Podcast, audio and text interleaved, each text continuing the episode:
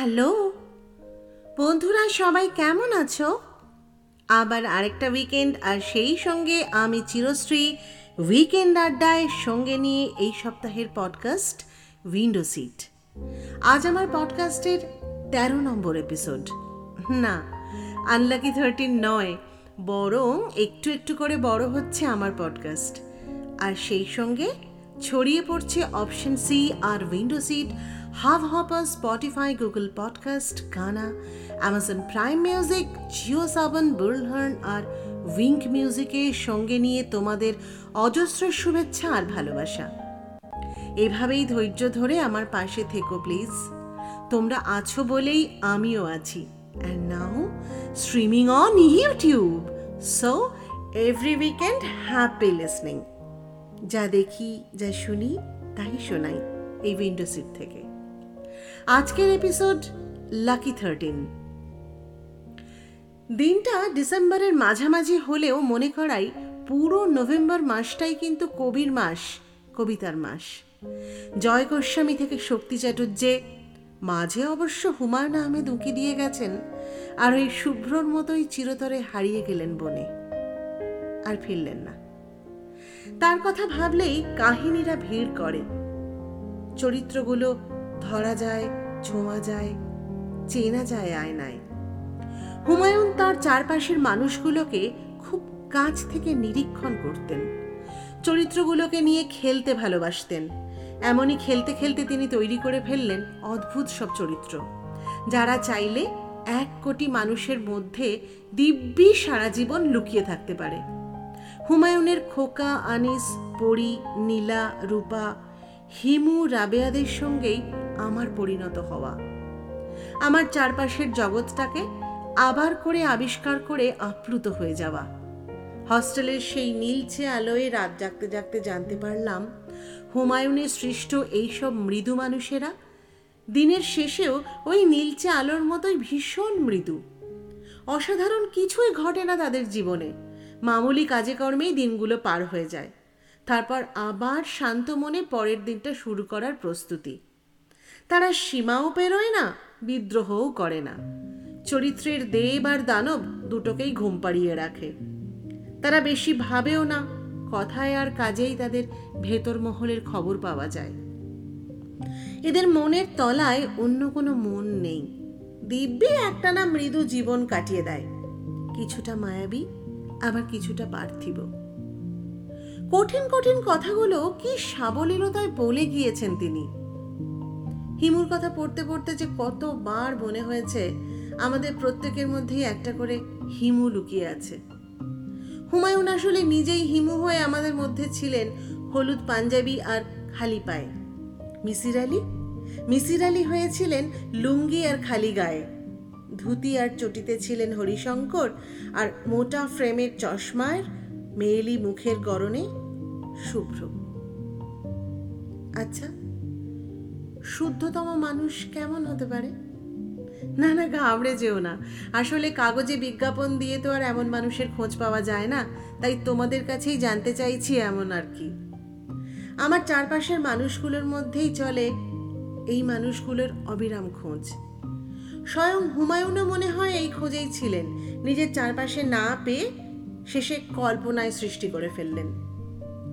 বেশিরভাগ মানুষই যখন হাসে, তখন শুধু তাদের ঠোঁট দুটো হাসে। চোখ হাসে না কিন্তু। মোটা ফ্রেমের চশমার মধ্যে দিয়েও শুভ্রর হাসি হাসি চোখ দুটো দেখতে পাওয়া যায়। জানো, শুভ্রর সঙ্গে পরিচয়ের পর বুঝলাম, প্রকৃতি শুদ্ধতম মানুষ বলে আসলে কিছু তৈরিই করে না। গড়ার সময় কিছু না কিছু খাদ মিশিয়েই থাকে। আর তাই শুভ্ররা শুভ্রই হয়। যাদের হৃদয় শুভ্রর মতোই। শুনেছি নিউটনকে নাকি একসময় পার্লামেন্টে সদস্যপদ দেওয়া হয়েছিল। তার এই কর্মকালে তিনি নাকি মাত্র একটাই কথা বলেছিলেন, জানলাটা খুলে দিন। শুভ্রও কিন্তু সারা জীবন ওই বন্ধ জানলাটাই খুলতে চেয়েছে বারবার। নভেম্বরের তেরোতেই এসেছিলেন তিনি, হুমায়ুন আহমেদ। আর তারপর প্রায় দশটা বছর ধরে মধ্যবিত্ত বাঙালি মন আর সময়ের স্মৃতিকে হুমায়ুনি জোছনায় কবর দিলেও মনে মনে কিন্তু বলে the show will go on must go on এ তো গেল এক তেরোর গল্প। এবারে শোনাই অন্য আরেক তেরোর গল্প। তেরোই নভেম্বর, উনিশশো তেরো সাল। রবি ঠাকুরের নোবেল প্রাপ্তির সেই দিন, সেদিন খুব হাওয়ার রাত। খোয়াই জুড়ে রাস পূর্ণিমার গোল হলুদ চাঁদ উঠেছে। চাঁদের আলোয় ভেসে যাচ্ছে পারুল বন। জব্বার পকেট থেকে টেলিগ্রামের কাগজটা বের করলেন কবি। ভাঁজ খুলে বার দুয়েক পড়লেন। তারপর চেয়ে রইলেন দূর বনপথে, চোখে উদাস করা চাউনি। তারপর উদাসীনভাবে নোবেল প্রাপ্তি টেলিগ্রামটা সচিবের দিকে এগিয়ে দিয়ে বললেন, নিন নেপালবাবু, এই আপনার ড্রেন তৈরির টাকা। পুরস্কারের চিঠি হাতে পেয়ে রবি ঠাকুর মেটাতে চেয়েছিলেন তার আশ্রমের নালা সারাইয়ের খরচ। তার কথা শুনে নির্বাক হয়ে গিয়েছিলেন আশ্রম সচিব নেপালচন্দ্র রায়। দুচোখের কোন ভিজে এলো তার। নোবেল কমিটির কাছে কবির কোনো ঠিকানাই ছিল না। শেষে সুইডিশ একাডেমি গীতাঞ্জলির প্রকাশক ম্যাকমিলান কোম্পানির কাছ থেকে ঠিকানা নেয়। চোদ্দই নভেম্বর শুক্রবার লন্ডন থেকে কেবলগ্রাম পাঠায় তারা ছ নম্বর দ্বারকানাথ ঠাকুর লেনের ঠিকানায়। Swedish academy awarded you Nobel prize literature please wire acceptation Swedish minister পনেরোর মধ্যরাতে জোড়াসাঁকোয়ে নোবেলের কেবলগ্রাম এলো। ঘুমোতে পারেননি কবির ছোট জামাই নগেন্দ্র গঙ্গোপাধ্যায়। সারা রাত বাইরে আকাশের দিকে তাকিয়ে থেকেছেন। কখন আলো ফুটবে? ঘড়িতে যখন সবে সকাল সাতটা দশ নগেন্দ্রনাথ দৌড়ে গেলেন ডাকঘরে। তড়িঘড়ি টেলিগ্রাম করে শ্বশুরকে জানালেন তার নোবেল প্রাপ্তির খবর। কিন্তু জামাই নগেন্দ্রর ওই টেলিগ্রাম নয়। সেদিন কবি তার তিন শহীদের টেলিগ্রামে নিজের নোবেল প্রাপ্তির খবরই প্রথম জেনেছিলেন। কবির নোবেল প্রাপ্তির খবর কলকাতায় প্রথম ছাপে ইংরেজি সান্ধ্য দৈনিক পত্রিকা এম্পায়ার। তেরো তারিখ নোবেল পুরস্কার কমিটি কবির নাম ঘোষণা করার পর স্টকহোমের রয়টার প্রতিনিধি প্রথম খবরটা ব্রেক করে। নিউ ইয়র্ক ইভিনিং পোস্টে সে খবর সেদিন প্রকাশ পেল। এদেশে রয়টারের খবর এলো পরের দিন, চোদ্দই নভেম্বর সকাল নটায়। ততক্ষণে সেদিনের কাগজ ছাপা হয়ে বেশিরভাগ বিক্রিও হয়ে গেছে। সেদিনের এম্পায়ার দেখেই শোরগোল পড়ে কলকাতা শহরে। কবি সত্যেন্দ্রনাথ দত্ত প্রথম কবিকে এই খবরটা টেলিগ্রামে জানাতে গিয়েছিলেন। কিন্তু তিনি নিজে টেলিগ্রাম লিখতে পারতেন না। অন্য কাউকে দিয়ে লেখাতে গিয়ে হয়ে গেল দেরি। পথে হলো দেরি, আর তার আগেই আর একজন টেলিগ্রাম পাঠিয়ে দিলেন। রাজপথে সেদিন কাগজের হকাররা ছোটাছুটি করে হুলুস্থুল কাণ্ড বাঁধায়। জোড়াসাঁকো থেকে গড়ের মাঠ, হাট বাজারে শুধু রবির জয়গাথা। চোদ্দই নভেম্বর রাত্রি সাতটা চুয়াল্লিশ মিনিট পর্যন্ত বোলপুরে পৌঁছনো টেলিগ্রামের সংখ্যা সাত।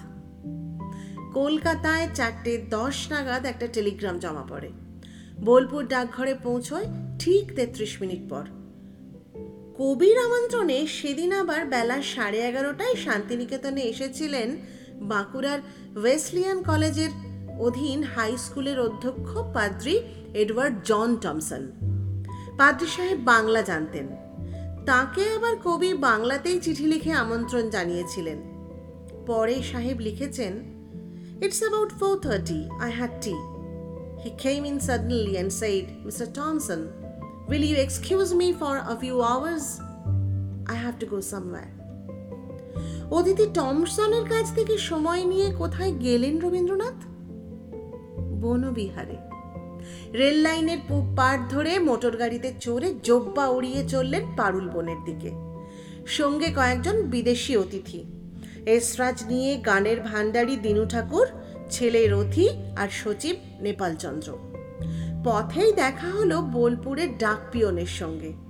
কবি তাকে দেখে গাড়ি থামাতে বলে জিজ্ঞাসা করলেন, কোনো সংবাদ আছে? আজ্ঞে, কলকাতা থেকে তার আছে আপনার। এরপর টেলিগ্রাম হাতে পেয়েও কবি তখনই খুললেন না।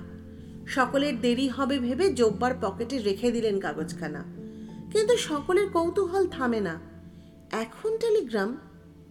সবার অনুরোধে তাই চাঁদের আবছা আলোয় বনপথেই টেলিগ্রাম খুললেন কবি। প্রথমটায় বিশ্বাস হয়নি। সম্ভবত টেলিগ্রামের ভাষায় ভুল আছে, বুঝলে? সকলের উৎসুক চোখ কবির মুখের দিকে, ফের পড়লেন তিনি। তারপর নেপালবাবুর দিকে এগিয়ে দিলেন কাগজখানা। রথীন্দ্র দেখলেন কাগজে লেখা, Nobel prize conferred on you, our congratulations. এক আকাশ চাঁদের সে রাতে আশ্রমের চতুর্দিকে কেবল রবি রব। পুজোর ছুটির পর সবে খুলেছে রবিবাবুর গানের স্কুল। বাড়ি ফিরে ছুটির হোম টাস্ক নিয়ে মন খারাপ ছোটদের। তারই মাঝে সন্ধে রাতের হাওয়ায় রটল কবির নোবেল প্রাপ্তির খবর। সে রাতে গৌর প্রাঙ্গণে চাঁদের আলোয় বিস্তর আমোদ করেছিল আত্মহারার শান্তিনিকেতন আশ্রম। পিয়ারসন দক্ষিণ আফ্রিকা থেকে কাফরিদের ঢাল তরোয়াল মুখোশ এনেছিলেন। সে সব তিনি বের করে দেন আনন্দ নৃত্যের জন্য। পিয়ারসন ও ছেলেদের নাচের মাঝেই কালি ঝুলি মেখে সং সেজে হাজির হলেন সুধাকান্ত।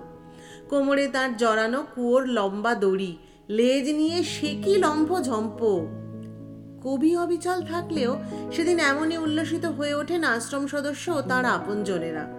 কবির বড় দাদা ঋষি প্রতিম দ্বিজেন্দ্রনাথও খবর পেয়ে তার নিচু বাংলার ঘর থেকে বেরিয়ে এসে দৌড়ে গিয়েছেন কবিকে বুকে জড়িয়ে ধরতে। আদর করে বলছেন, রবি, তুই নোবেল প্রাইজ পেয়েছিস? বোলপুরের ডাকঘর উপচে পড়ছে অভিনন্দন বার্তায়। অজস্র চিঠি, টেলিগ্রাম। খুব কাছের কয়েকজনকে কবি নিজেই উত্তর লিখলেন। বন্ধু রামেন্দ্র সুন্দর ত্রিবেদীকে লিখলেন, সম্মানের ভূতে আমাকে পাইয়াছে, আর আমি মনে মনে ওঝা ডাকিতেছি। আপনাদের আনন্দে আমি সম্পূর্ণ যোগ দিতে পারিতেছি না। আপনি হয়তো ভাবিবেন এটা আমার অত্যুক্তি হইল। কিন্তু অন্তর্জামী জানেন আমার জীবন কিরূপ ভাড়াতুর হইয়া উঠিয়াছে। কোলাহল তো বারণ হলো, এবার কথা কানে কানে। এই কবিতাটি দিয়া আমি গীতাঞ্জলির ইংরেজি তর্জমা শুরু করিয়াছিলাম, কারণটা যে কতদূর সফল হইল তাহা দেখিতেই পাইতেছেন। লিখলেন রোটেনস্টাইনকেও, বাকিদের পাঠানো হলো রবীন্দ্র হস্তাক্ষরে লেখা চিঠির বয়ান। তেইশে নভেম্বর কবিকে সংবর্ধনা জানাতে বিশেষ ট্রেন এলো বোলপুরে। সেই ট্রেনের খবর জানিয়ে কাগজে বিজ্ঞপ্তি বেরোয়। জানানো হয়, শান্তিনিকেতন যাওয়ার ভাড়া তিন টাকা চার আনা। কে নেই বিজ্ঞপ্তি স্বাক্ষরকারীদের মধ্যে? সুরেন্দ্রনাথ বন্দ্যোপাধ্যায় থেকে ব্রজেনশীল প্রফুল্লচন্দ্র রায়, নীলরতন সরকার। সুসজ্জিত রেলগাড়ি ছাড়তে পঞ্চান্ন মিনিট দেরি হয়। কারণ, সভাপতি জগদীশচন্দ্র বসু স্টেশনে পৌঁছতে পারেননি। পরে ট্রেন যখন বোলপুরে এলো, কবির নামে জয়ধ্বনি উঠল বোলপুরের ভুবনডাঙ্গার আকাশ জুড়ে আম্রকুঞ্জে সংবর্ধনা সভায় কবি এলেন গরদের ধুতি পাঞ্জাবিতে। তাকে মালা পরিয়ে দিলেন সভাপতি জগদীশচন্দ্র। কবি বসলেন মাটির বেদিতে পদ্ম পাতায় রেশমের কাপড়ে কবি সত্যেন্দ্র দত্তের খসড়া করা অভিনন্দনটি পড়লেন হীরেন্দ্রনাথ দত্ত। একটি লজ্জাবতী লতার গাছ উপহার দিলেন জগদীশচন্দ্র বসু। সকলের অভিনন্দন শেষে এবার কবির পালা। কবি গাইবেন মাস তিনেক আগের লেখা গীতিমাল্যের একটি গান। এই মনি আমায় নাহি সাজে। কিন্তু হঠাৎ খুব রেগে গিয়ে গানের দলকে তিনি থামিয়ে দিলেন। সভার সামনের সারিতে বসেছিলেন কয়েকজন। কবি তাদের দেখেই ধৈর্য হারান। উঠে দাঁড়িয়ে বক্তব্য রাখতে গিয়ে বলেন আজ আপনারা আদর করে সম্মানের যেই সুরাপাত্র আমার সম্মুখে ধরেছেন, তা আমি ওষ্ঠের কাছে পর্যন্ত ঠেকাবো, কিন্তু এ মদিরা আমি অন্তরে গ্রহণ করতে পারব না। এর মত্ততা থেকে আমার চিত্তকে আমি দূরেই রাখতে চাই। এই আমাদের রবি ঠাকুর। জীবনচর্যার কথাই যদি বলো, তাহলে তো বলতে হয়, কোনো একটা রকম জীবন কতটা সীমানা পেরোলে অন্যরকম হয়, এই নিয়ে বিতর্ক চলতেই থাকবে। আর যা আছে, তাকেই শরীরের খাঁচায় পড়ে আমরা অন্যরকমভাবে বাঁচার চেষ্টা করি। আমরাও যে যার খাঁচার ভেতরে থেকেই ভালো থাকার চেষ্টাটুকু করে যাই। উইকেন্ড ফুরিয়ে এলেও ফুরোয় না কথা। কথায় কথায় রাত হয়ে যায়, ফুরোয় না জীবনের গল্প। আবার আড্ডা হবে পরের সপ্তাহে। ততদিন সবাই ভালো থেকো।